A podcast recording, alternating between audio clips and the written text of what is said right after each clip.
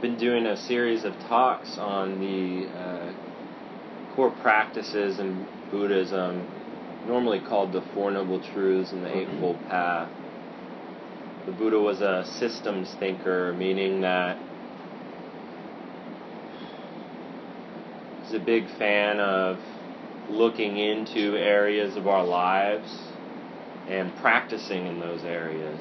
So, looking into how we see the world, our view, our perspective, and practicing in that area. Looking in our intention, at how we live intentionally. What are our motivations behind how we speak and act and live? And practicing in that area. And then practicing in action and speaking and living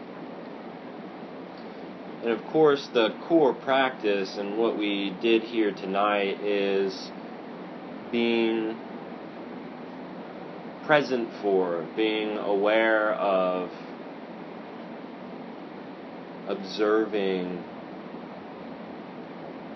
being mindful of how we interact and how we live and how we think and mostly how we're affected, how we're very sensitive to the world in which we live.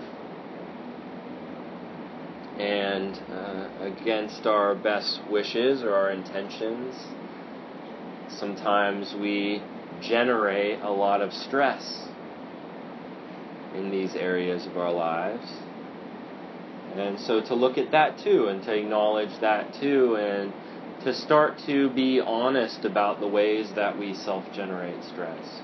And so, mindfulness is a tool, it's a practice for bringing that into our awareness, for observing. I sit down for 30 minutes and I can see that my mind's not too interested in being present. it has a lot of other things uh, to do and that that's stressful. It's hard. It's just hard the fact that I'm really not even in control of this thing. I like to say that my mind has a mind of its own, right?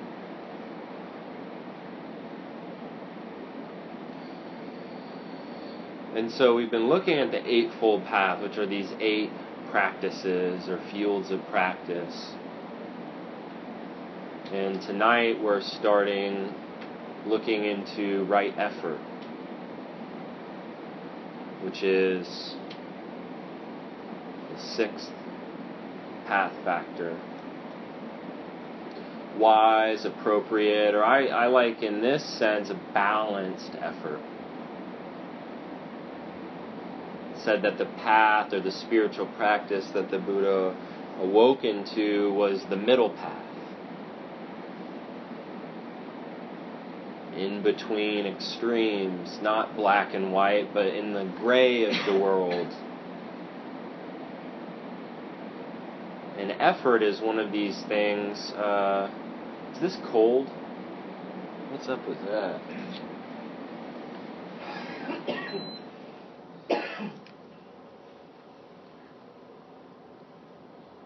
And effort's one of those things that is is hard to balance. It's hard to um, work with.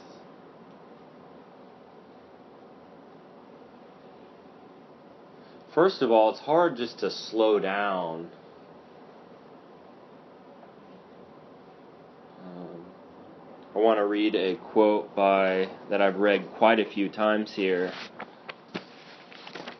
Something that speaks to me quite a bit uh, about speed, about being caught up in the momentum of life. It's by an uh, author, a novelist named Milan Kundera, and he says, Speed, the demon of speed, is often associated with forgetting, with avoidance, and slowness with memory and confronting.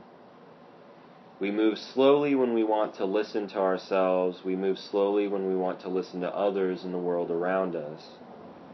We move slowly when we want to accept ourselves. The rush of contemporary life overwhelms us and our ability to observe, to hear, to stop, and to wonder. Society and its speed wants to blow out the tiny flame of memory.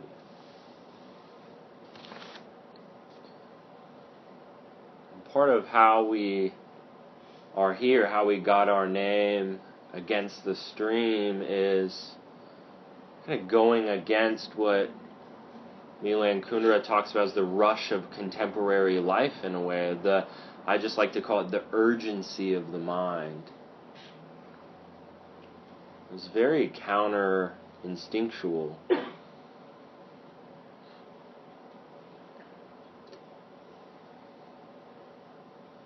You know, we need to slow down.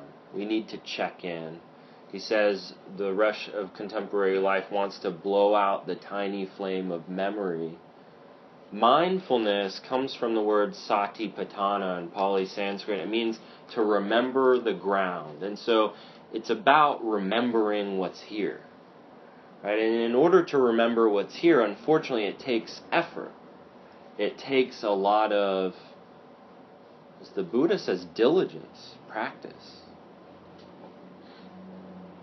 What is it like right now? Where's my attention now?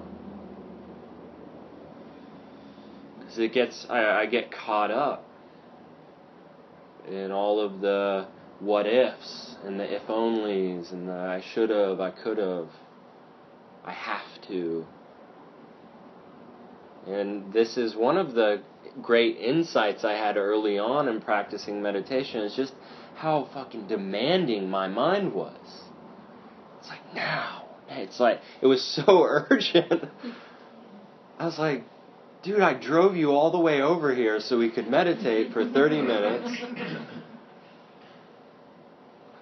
You know? And then I'm like, I don't know, that sounds like something that's important, right? I better.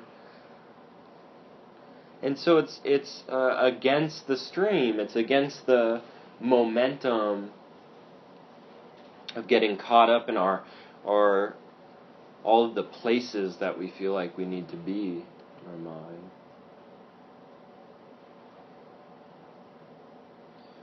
Effort was spoken about by the Buddha more than any other path factor.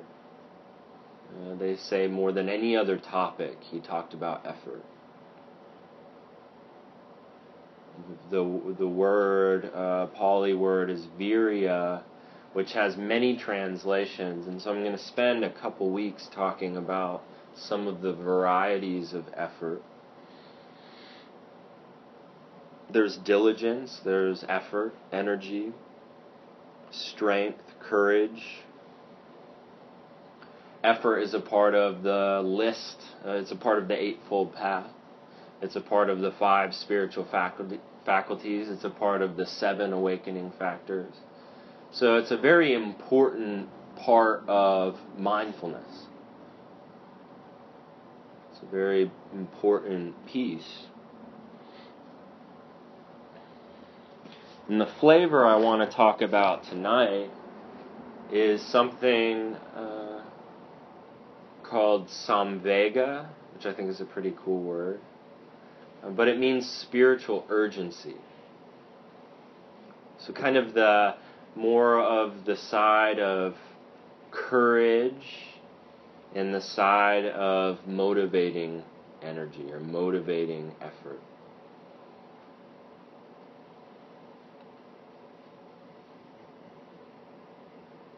The story, the archetypal story of the Buddha is that he was born into a rich kid family um, and had everything, was spoiled basically, sheltered from the world. And he made a decision to leave home he was faced with this and had this urgency.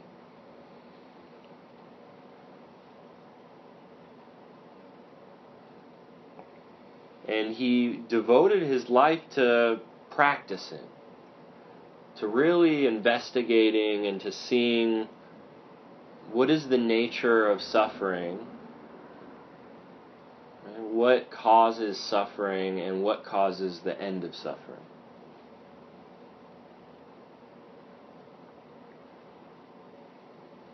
And in his practice, the story is that he sat under the Bodhi tree for several days and practiced the same practice that we did tonight.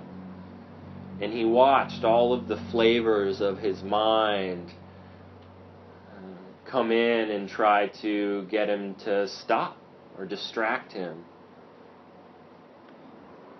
The craving or desire the sense of feeling sometimes when we're sitting like there's something better to be doing.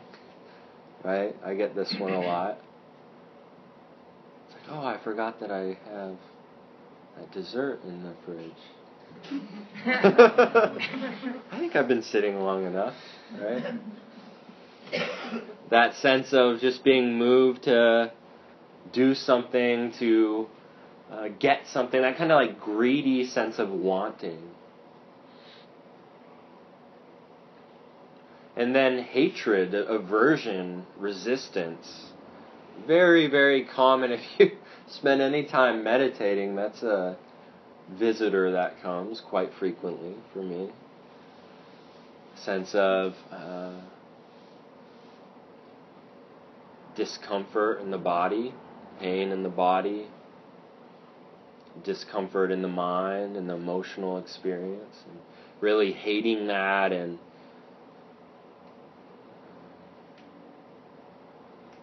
in a sense of torpor visited, or it's an old school word, drowsiness. Drowsiness, or actually, I like to call it uh, avoidance. So, not just being tired, that happens. Sometimes we're just tired, and that's okay. But the type of mind that checks out. We talked about this earlier today. Uh, You know, like even people that suffer, myself included, from depression, I spent a lot of time sleeping. Right? This kind of sense of this part of the mind that wants to check out from what's difficult. And so that visited him during his experience. And then uh, uh, an obvious uh, part of our mind, the restless mind, the distracted mind, and the final visitor um, during his period of practice was the most difficult, which was doubt. The part of the mind that says, What are you even doing here? Do you even remember why you meditate? Right? It seems to just create more stress for you. It's hard. The part of the mind that dislodges us from what's good for us sometimes. Usually is a strategy. It's it's a way of trying to offer some help. Like doubt works for me a lot like it kind of gives me a way out, a temporary satisfaction or a temporary relief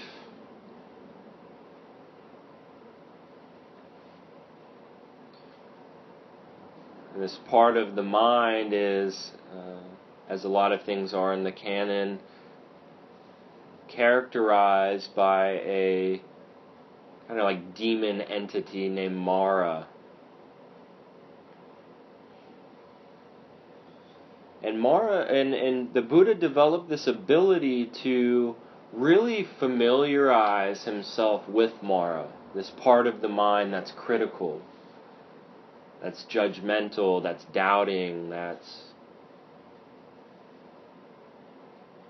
And what he would say is he didn't say, you know, go away, or he didn't have any arguments or long conversations with Mara. But he would say, I see you, Mara. I see you, Mara. I see you. And at one point, Mara asks him, it's kind of like the final battle, face to face, and says, Why do you deserve to be awake? Why do you deserve to be free from suffering? and he reaches down and he touches the earth and and the earth bears witness he basically says through that action of uh, because i'm a part of this world i have an inborn i have a right to uh, i'm thinking of social work this right to self-determination this right to respond to life to free myself from the constant habit of beating up on myself and criticizing myself and hating myself and telling myself I need to be some other way.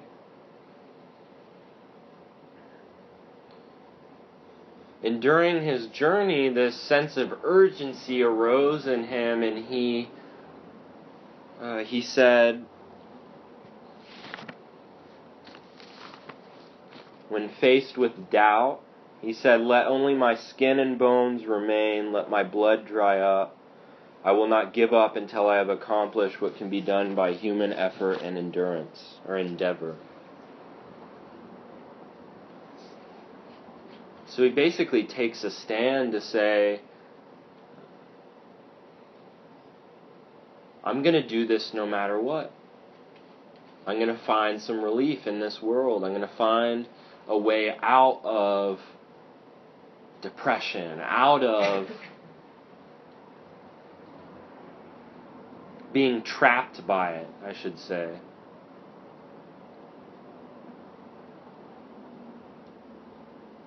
Samvega is defined as I like this, it's kind of hardcore. I think a monk translated this. Anytime there's like strong language, usually a monk translates it. Uh, translated as the oppressive sense of shock, dismay, and alienation that come with realizing the futility and meaninglessness of life as it is normally lived. A humble sense of our own complacency and foolishness in having let ourselves live so blindly. And an anxious sense of urgency in trying to find a way out of the meaningless cycle.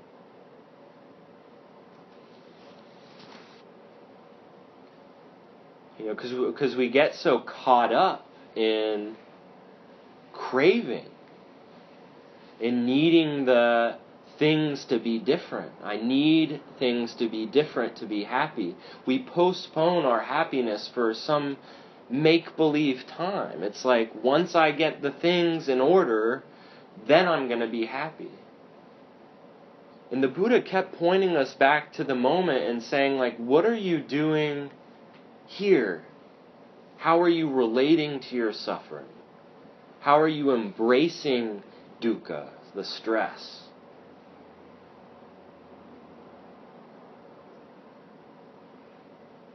Stop postponing and putting off and and suffering as a result.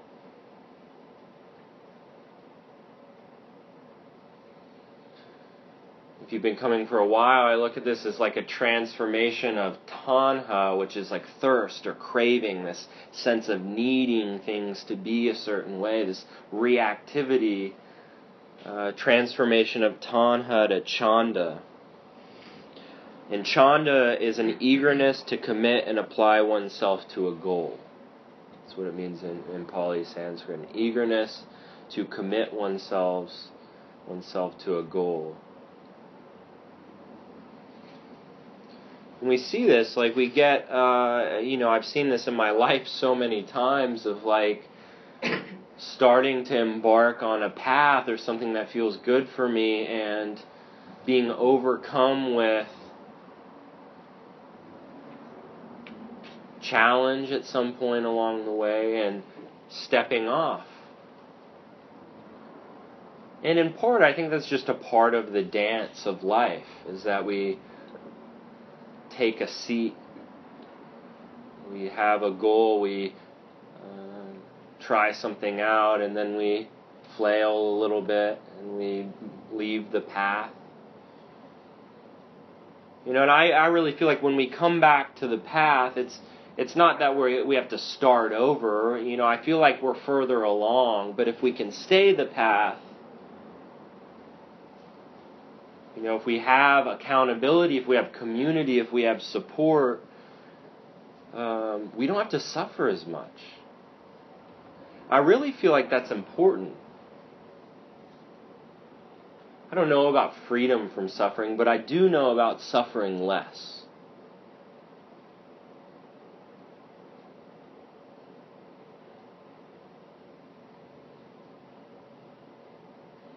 And so the practice for spiritual urgency is uh, pretty interesting. It's taken on mostly by monastics. Uh, part of mindfulness, some of the applications of mindfulness, is we have this direct, moment to moment monitoring of our thoughts, our emotions, our sensations. Right? We observe what's happening as it's happening. And part of mindfulness is to develop insight, right? It's to develop, uh, to see our habit patterns, how we get kind of caught in the same ruts over and over. And to take them a little less personally, kind of have a sense of humor about it a little bit. Like, my mind is no less neurotic than it was when I first started meditating. You know, it still does the same shit right? But at, but that same thing that the that the Buddha practice of like I see you Mara, I have more access to seeing that. I can I can see it more often, and it's not so personal. Instead of like uh, my fear, just fear in the mind, right? Because I because it's it's a frequent visitor.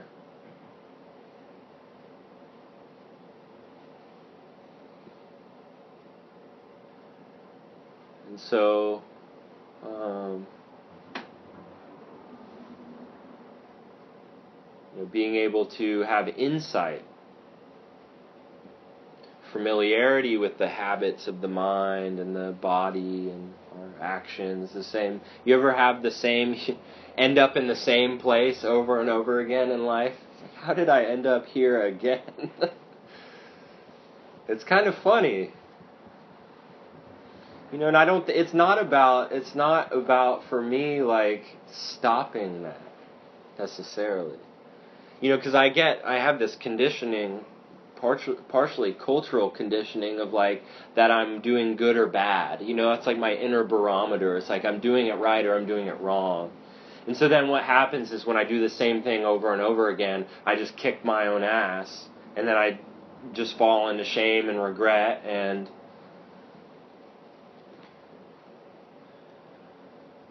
fall into self pity. You know, but the Buddha said there's a healthy sense of regret also. That being and being really present isn't really a good thing if we're causing harm to ourselves or others. That we, we, we actually feel it more if we're present for it. And he was saying, and that's good. Like, it's good when we cause harm to feel it. When we're dishonest or manipulative or when we hurt someone or say something harmful, it's actually good to feel that. And that that creates an urgency to do something different. Uh, has anyone here seen um, what's that movie? The uh, Pixar movie. Um, Inside Out. Yeah, Inside Out. It's a really good movie. It's about uh, it's about emotional intelligence. That's what the movie's about. And you know, and and every emotion in the movie has a purpose. Even sadness, right? Even anger. Every emotion has a place. In the whole movie, some of the good emotions, right? Happiness, trying to control and manage the other ones and say, no, no, less of you and more of me, right? but we, you know, and, and through the movie, I'll let you watch it, no spoilers. Uh, we find out that there's a purpose for all of them. And mindfulness and Buddhist practice offers us an opportunity to live an integrated life, to live an authentic life, to feel the full range of our experience and that kind of like sucked for me.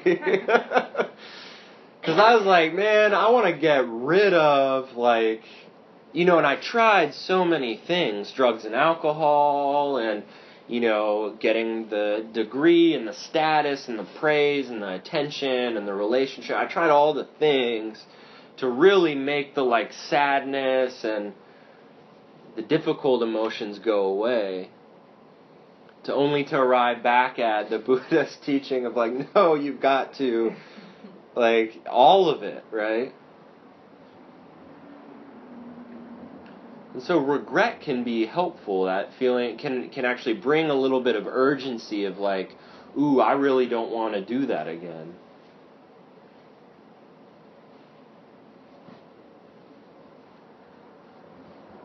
And so back to the practices that help develop more insight, like this, more urgency, are uh, traditionally called the five reflections. I think sometimes they're called the five gifts, which I really like. And they are, I'll actually read the uh, sutta, it's very short, on the five reflections that the Buddha offered. There are five facts, O bhikkhus, that ought to be often contemplated upon by everyone, whether woman or man, householder, which are us, or one gone forth as a nun or a monk, which five? First reflection I am subject to aging. I have not gone beyond aging. The second one, I am subject to illness. I have not gone beyond illness. Then I am subject to death. I have not gone beyond death. I will grow different, separated, and parted from all that is dear and beloved to me. I am the owner of my actions, the heir of my actions, born of my actions, and life dependent on my actions.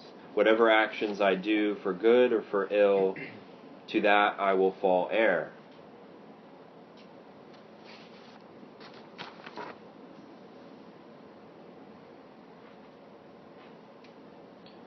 So I think one of the tendencies around the five reflections is to naturally kind of have this attitude of, well, that's pretty morbid. you know, we have a short life. Like, why spend time uh, focusing on death and getting old and getting sick? You know, and being separate from everything we love separated from. You know, we can have this sense of feeling like to embody that practice or to practice or to bring that into our awareness would maybe rob us of some of the wonder or some of the joy in the world, in our lives.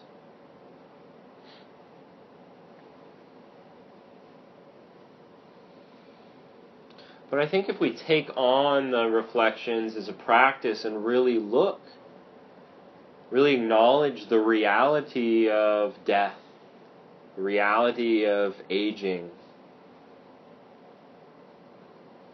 the reality of sickness, of loss. And that's what we're talking about separate from, is like that we experience loss. I think that and knowing that we're the owner of our actions, that all we own really, or and the Buddha really spoke to that, all we own are our actions. Because everything else goes in the end, right? That I think it actually helps us, it, it feels like it, it reinvigorates a sense of being alive. It brings meaning back into life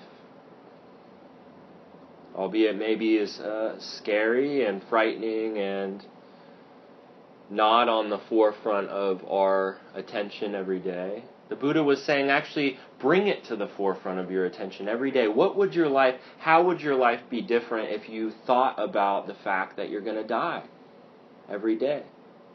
How might you live differently? And we were talking right before about uh, Dharma teacher, just passed recently, actually Noah Levine, the guy who started Against the Stream, his father, Stephen Levine, uh, has done a lot of teaching on five reflections and death.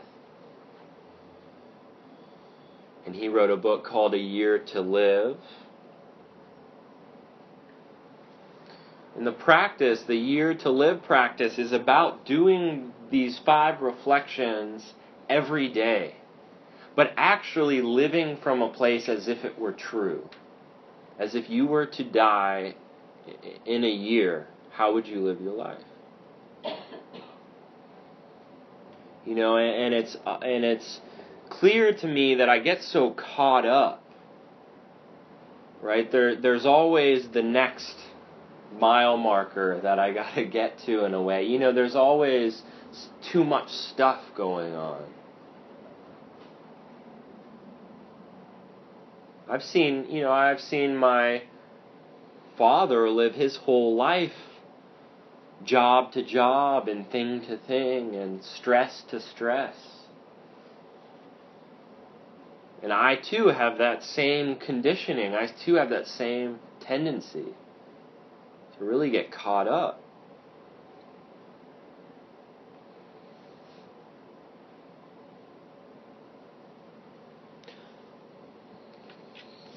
Uh, Thai forest master uh, monk named Ajahn Lee Dhammadharo said, Aging, illness, and death are treasures for those who understand them. They're noble truths, noble treasures.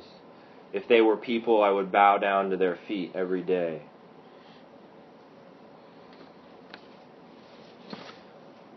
You know, I think that we have such a cultural sense of denying aging, denying sickness, and denying death. And there are whole industries that serve that purpose, of which I participate in many of them. The things we do to the anti-aging creams, right? The anti I lost my hair when I was 18. I was in denial about it for about 3 years after that fact. you know, as if aging is almost a disease that we need to cure. We dress our bodies up in makeup and embalm them and you know, and so not there's no judgment on this, you know, but it's interesting. It it is. I mean, it makes sense. You want you don't want a rotting corpse in the room when you're saying bye to someone that you love. You know, I mean, it makes sense. You want to see them how you remember them, and and so it makes sense. But at the same time, there I feel like there's a bit of kind of cultural denial. And as a young person, I have to admit that this practice has not been uh, you know, even though I I love the Dharma, I study the Dharma, I read all about it, I'm obsessed with it. This has not been a primary practice. There's this kind of arrogance almost, you know, that I feel like I've had a little bit. And we have a, a really youth respected and a youth centric culture. One of my intentions in my training that I'm in is to connect with some of the older participants. I'm in this two and a half year training program through Spirit Rock, and I am one of four, the youngest people out of a hundred. So I'm a baby in the group. I am one of the least experienced people in the entire group. And uh, I had this kind of humbling insight when I was a part of the training. I was like, I really don't know shit about life. And it was kind of liberating a little bit. I I automatically felt this sense of like more curiosity of wanting to ask people about their experience and actually listening for once. We don't have much respect for old age and for, uh, you know, sometimes I see old folks out and about and you know, see their appearance and we can be kind of repelled. And the Buddha, and he has a lot of discourses where people have the same experience, where they basically see an old person, they're like, ugh. You know, I don't, I don't. And he says, you should reflect that this too is the nature of my body. And and sometimes I, I try to look and be like, you know, I wonder what this person's life has been like. 60 years, 70 years, 80 years, 90 years alive.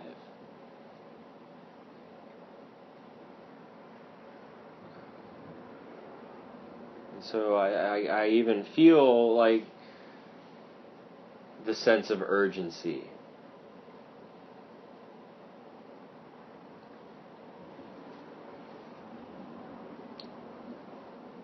Uh, Mary Oliver has a poem. I don't remember the title, but uh, the last line of it is something like, "What are you going to do with this one wild and precious, or this one wonderful life?"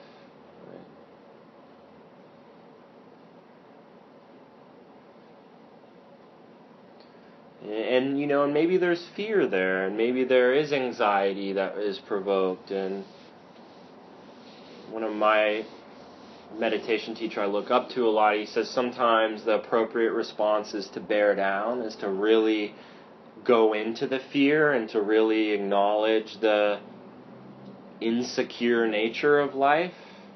He said, and sometimes the appropriate response is to actually back off and to distract ourselves a little bit and to right and and I have friends a lot of friends that have a tendency towards suicidality and you know get caught in losing the intention of the reflections, right? You can get in this kind of nihilistic view. It's one extreme. The Buddha was born in a, in a rich family with all the pleasure, and he actually took the opposite. He was so displeased and felt so much urgency and felt like life was so meaningless that he actually denied it all. He said, Screw this. You know, and he uh, he almost had this suicidal outlook. He did. I mean, he self harmed. He denied himself any pleasure, any joy. And he found that that was a dead end. And so, this balance and uh, one of the balancing qualities for spiritual urgency is faith. One of the things that supports us from leaning too far into nihilism or to getting bogged down is to having some sense of faith and some hope and some refuge in spiritual practice.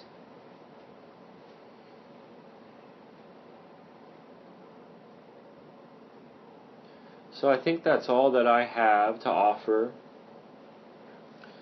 uh, but I'm mostly curious to hear some discussion, some conversation, some thoughts uh, on the topic or anything that's going on um, for you. So the floor is open. Thank you.